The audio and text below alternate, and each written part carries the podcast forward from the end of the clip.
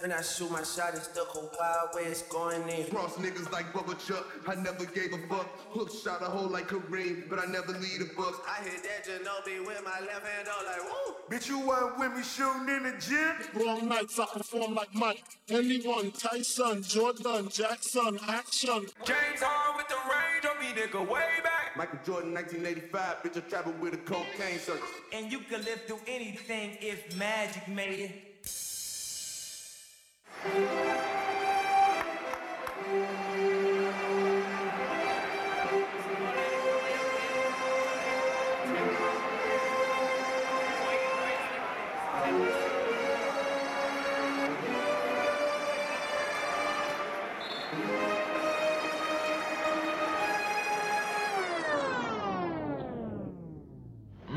Niggas don't vote, and crackers vote for the wrong crackers. What up, my fellow Knick fans? This is your guy Marcellus Ease, and don't panic quite yet. Now, before shit gets crazy out there in the streets, we're gonna touch base on a few things. With the draft fastly approaching, we're gonna talk about the modern day hyped up player, especially in LaMelo Ball as he enters the class of 2020 to join his previous alumni members in Odell Beckham Jr. and Kyle Kuzma. And we're gonna talk about the modern day hyped up athlete, what they really mean in the era of social media and clicks because as the draft comes closer and closer, we're hearing that LaMelo Ball might end up falling further and further, and the Knicks might actually get pressured by that toxic media to take this guy. So we'll touch base on that. Also, we'll touch base on Dennis Smith Jr. What exactly is his identity as he's approaching his final year on his rookie contract? And speaking of contracts, in this free agency season, the Knicks can go after an old Knick. He used to wear the orange and blue, and he could easily space out the floor with his three point shooting. And with free agency vastly approaching, we're going to talk about some of the back end deals that are being made right now and some of the loopholes that people get around to kind of negotiate things early in advance. As we already seen one back end deal kind of come into the fold, as we've seen the 76ers give Daryl Morey a five year contract and also Doc Rivers a five year contract which is already unusual for a team to hire a coach while the position was already vacant, but then after that, go ahead and hire a president. Normally, it's the other way around. And finally, with the league about to announce next year's salary cap, we'll begin to get a picture of the league's finances. As we already seen this week alone, the Utah Jazz and the Miller family had sold the team off along with the stadium for about $1.6 billion. So we'll touch base on what it means for other small market teams that are about to take some financial hits when it comes to signing new contracts with players and how it's going to affect free agency. But before we get to all that, I want you guys to check out my weekly gems in the description below.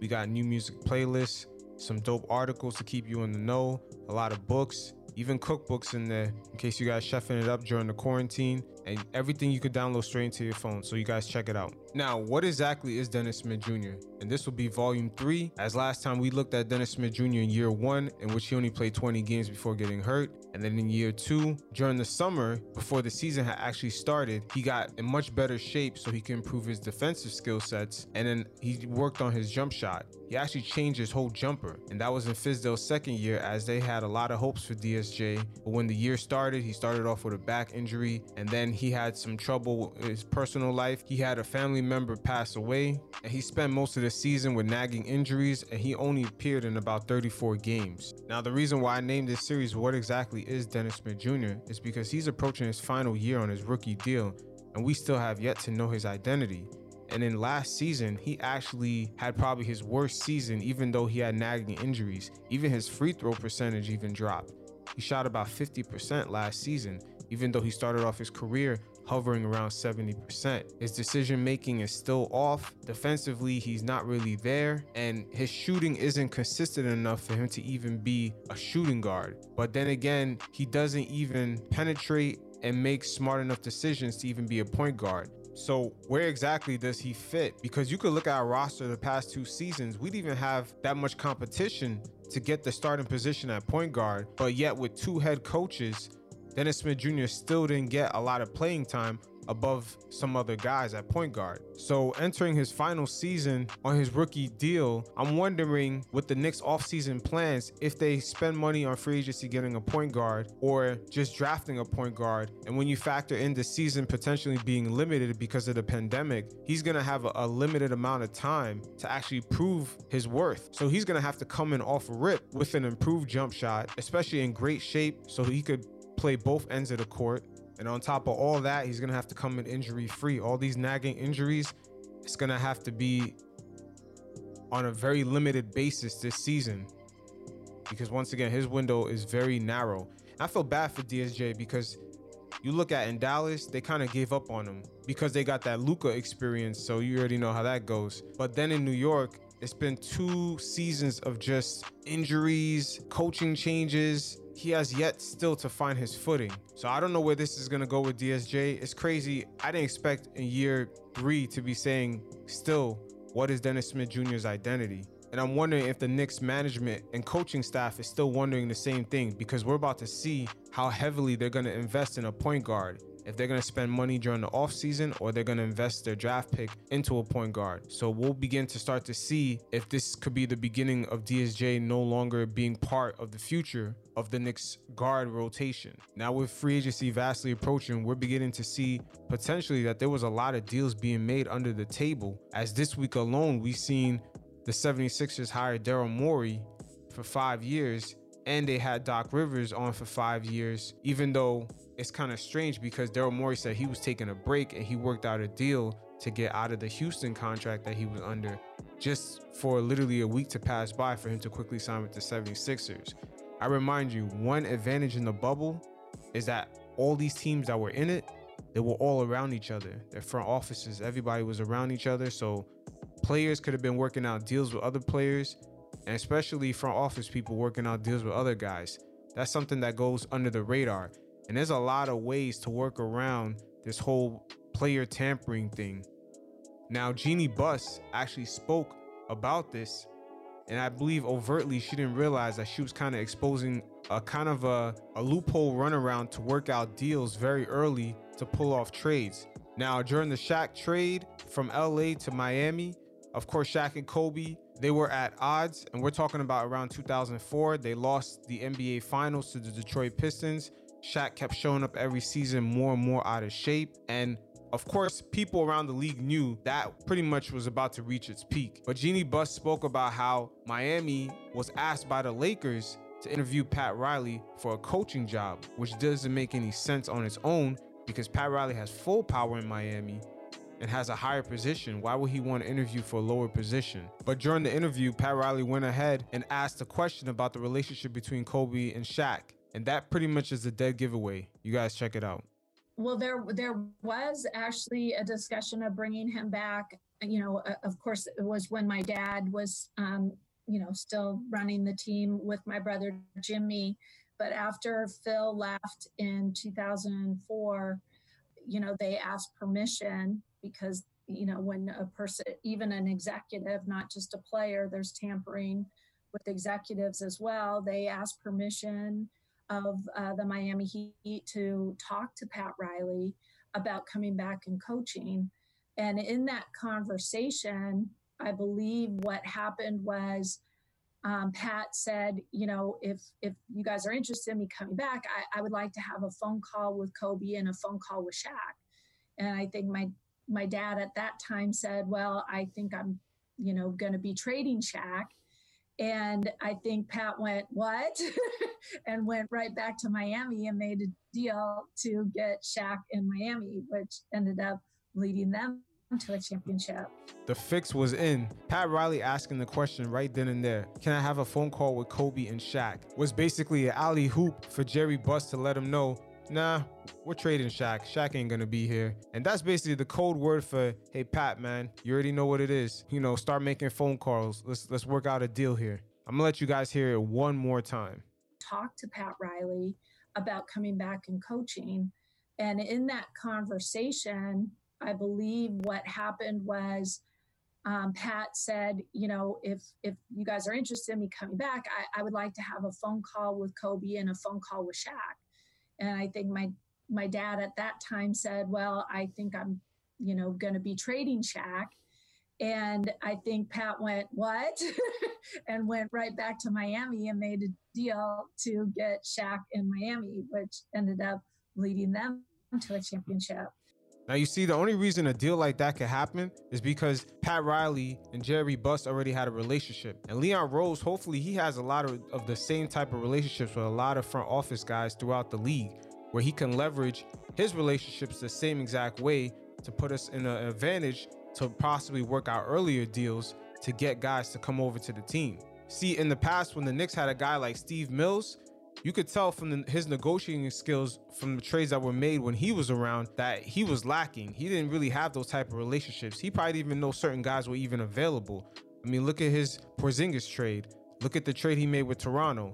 Steve Mills stayed getting ripped off because he didn't have those type of relationships. So this is where Leon Rose comes in and could hopefully leverage those type of relationships to put us in a more advantageous position to make our team better. But looking back at Pat Riley and Jerry Buss, just the way they were moving, they're some slick motherfuckers, man. I tell you that. There was no way in hell Pat Riley was taking a coaching job because we all know how he left the Knicks. He was asking for shares, he was asking for percentages of ownership. He wanted, you know, a very unprecedented deal around the time, I believe around 96. It was very unprecedented for a guy to take a position of a president and a coach. And quiet as kept, I still believe Phil Jackson left the Bulls for the same reason. He saw that Pat Riley got that deal in 96. And by 98, he's like, damn, I won all these championships and I can't get a president and a head coaching job. That's probably the real reason why Phil Jackson did not come back to Chicago after 98. Quiet is kept. Now, speaking of front office deals, the Utah Jazz had actually sold their team for $1.6 billion, along with the stadium and I believe a couple other minor league baseball teams or basketball teams, but that's that's minimal. Now you're probably wondering why the fuck am I talking about the Utah Jazz? Well, remember how I said certain teams, the ownerships might not be ready for this financial fluctuation that's about to happen. That some guys, some players might be end up being available that we could take advantage of because the Knicks, of course, we have the cap space and we have the cash. We can go over the luxury tax. But the Miller family, they kind of run like a mom and pop franchise, and they were kind of smart to sell. They only bought the franchise for $27 million. With the league about to go through a fluctuation, they're probably not trying to go through that. But they're not the only owners that are thinking that. Especially, it's funny how the Utah Jazz right now, they have major contracts coming up. They got to pay Donovan Mitchell and they got to pay Rudy Gobert. But at the same time, we're about to start off next season with no fans in the stands and also with no revenue sharing. So them small market franchises, they got to pay players salaries while not even selling any tickets, which is very important to those franchises. So once again, that leaves a very open window for teams like ours that have a lot of cap space that are not afraid to go over the luxury tax to gobble up some of these players. I'm not exactly talking about Rudy Gobert or Donovan Mitchell per se.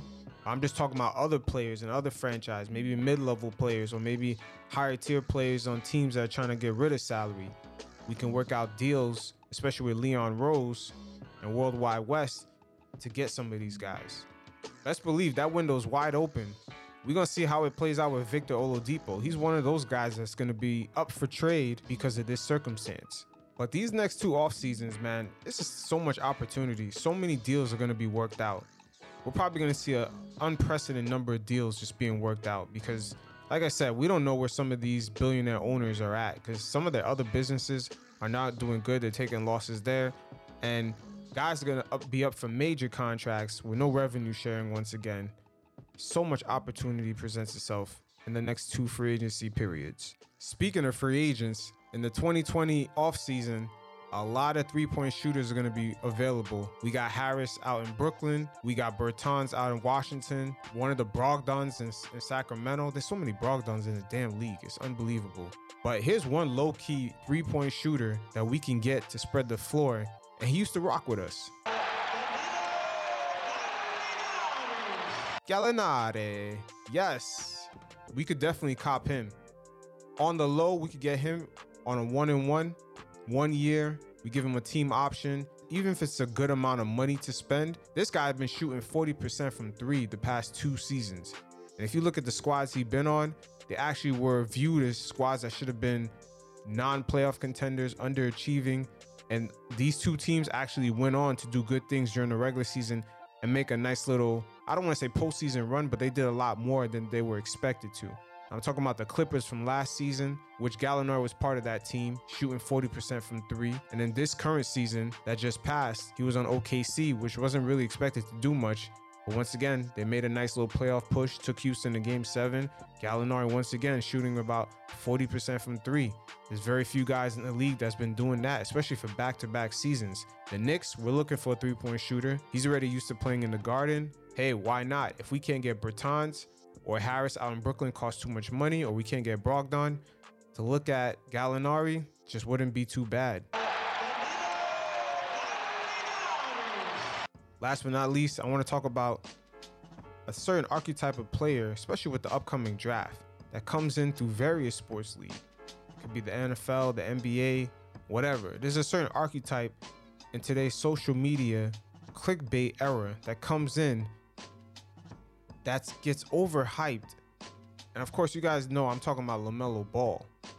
Because right now it's predicted that he's going to fall through this draft. And when you look at the middle of the top end of the draft, teams like Atlanta Hawks, the Cleveland Cavaliers, the Chicago Bulls, they all have point guards. So he could either fall to Detroit Pistons or even maybe we can even pass through him. But the Knicks, of course, are going to get outside pressure to take this guy. But you have to understand, this guy is in the same class as Kyle Kuzma and Odell Beckham Jr. And I'm not talking about skill set. I'm just talking about there's an overall gravitas that these guys have. They get attention from the demographic that a lot of these media companies are trying to gain. I would say the demographic of maybe kids from age 9, preteen on, all the way through 18, 21. Now, I would say these guys have a value to these media companies. That's why they promote these guys so much. I mean, you would swear OBJ actually has a major impact on the NFL the past three seasons. You would swear he won the Super Bowls the way they promote this guy. But he has actually no impact on the NFL as far as winning at all. You look at Kyle Kuzma, you swear he averaged like 20 points a game for like a whole season or something for many years. But yeah, he's barely doing anything. But these guys, they get a lot of clicks. So they all get this over promotion in which their talent don't really match. This is the era that we're in guys can get overly promoted without even being good. I mean, no disrespect. Look at Swaggy P. He's part of that class too. There's a whole league of these guys. And in 2020, the brand new person that's going to enter this class is LaMelo Ball. LaMelo Ball had his own show on Facebook. And I'm, I'm guessing that they're looking at the metrics and the analytics or whatever and the algorithm. They're seeing that that main demographic that they're trying to get, that preteen demographic that's on the internet more than anyone else, they love these guys. So that's why these guys get overly talked about. Now, as far as LaMelo's skill set, he did go to a league in Australia in which, for a young kid, he did play pretty decent, but he was allowed to take a bunch of shots his father is very aware of the different leagues around the world. His father's a lot smarter than what people think he is. He's very aware because this league actually, or whatever team he was on, they let him chuck up a bunch of shots. I mean, his three point shooting wasn't really that great, but he still did his thing, but it's not really saying much. I mean, do we even know anyone in the Australian league? We can't even name one guy that's in that league. But the thing that always made me nervous about this draft was LaMelo Ball falling lower and lower in the draft because I was like, I pray to God the Knicks don't have an ability to take him because the toxic ass media pressure is going to be on the Knicks to take this guy. And it's going to be for no reason. LaMelo Ball for a point guard, his decision making is questionable. His defense is not really even there. And of course, when you're a point guard, you got to be the leader of the squad. So you ask yourself, is that kid really even a leader? Or better yet, do you see in the future, two, three years from now, that kid growing to even be a leader? So just understand the media motive behind LaMelo Ball is for him to go to a major media market because they already know the younger demographic which they're trying to gain will click on articles, will click on show clips in which they're talking about this kid because the media companies, their business model works really well with a personality like LaMelo Ball he reaches the demographic that's on the internet the most the preteens all the way up to i would say age 17 18 his father is really clever in cultivating his personality especially with that facebook deal Because you can even look at the middle son. I think his name is Gelo Ball or whatever. Gelo, whatever his name is, the middle son. During that draft in which he never got drafted, he had a commercial. There was very few NBA players that even got drafted that even had a commercial even before coming in. I believe his father understands the social media landscape and the marketing and the promotion a lot better because his sons are actually getting drafted higher because of the potential ticket sales and just eyeballs that they can generate. I mean, their father is almost like a Don King of basketball players. It's just this guy is the ultimate promoter. But just once again, just understand the era we're in. I mean, look at a guy like Kyle Kuzma, who averages what he averages, but yet gets all the social media and just promotion that he gets. It just doesn't make any sense. Same thing for Swaggy P, is because they attract a certain demographic. And that demographic is the demographic that's on the internet the most the preteens, all the way up to age 17, 18. This is truly an era in which your personality can actually carry you if you don't have enough talent until people get sick of you. And then it's it quickly has a major drop off. I mean, can you imagine LeVar Ball talking about the Knicks on these talk shows? The amount of clicks it will get, especially let's just say something went wrong or he doesn't agree with the with the Knicks. Oh shit. That is a major firestorm. But that's major revenue for media outlets. That is major revenue and nothing but stone cold fuckery for us as Knicks fans. I can only pray, please let Michael Jordan fuck up and take another draft pick and choose LaMelo Ball ahead of us this year. Please, please, please. Ah, anyway, I'm not sure if you guys seen the new Knicks jerseys. I don't know if you guys are feeling that or not. It looks kind of like the NBA is trying to get their jersey sales up. Any excuse to just design something new. Let me know what you guys think about it. I'm not feeling it as much, but it is what it is. But that blue, I can't lie. That's a nice little blue on it. But other than that, that whole saying on it, I'm not really feeling it. But you guys let me know what you think. Until next time, I stay safe. Peace.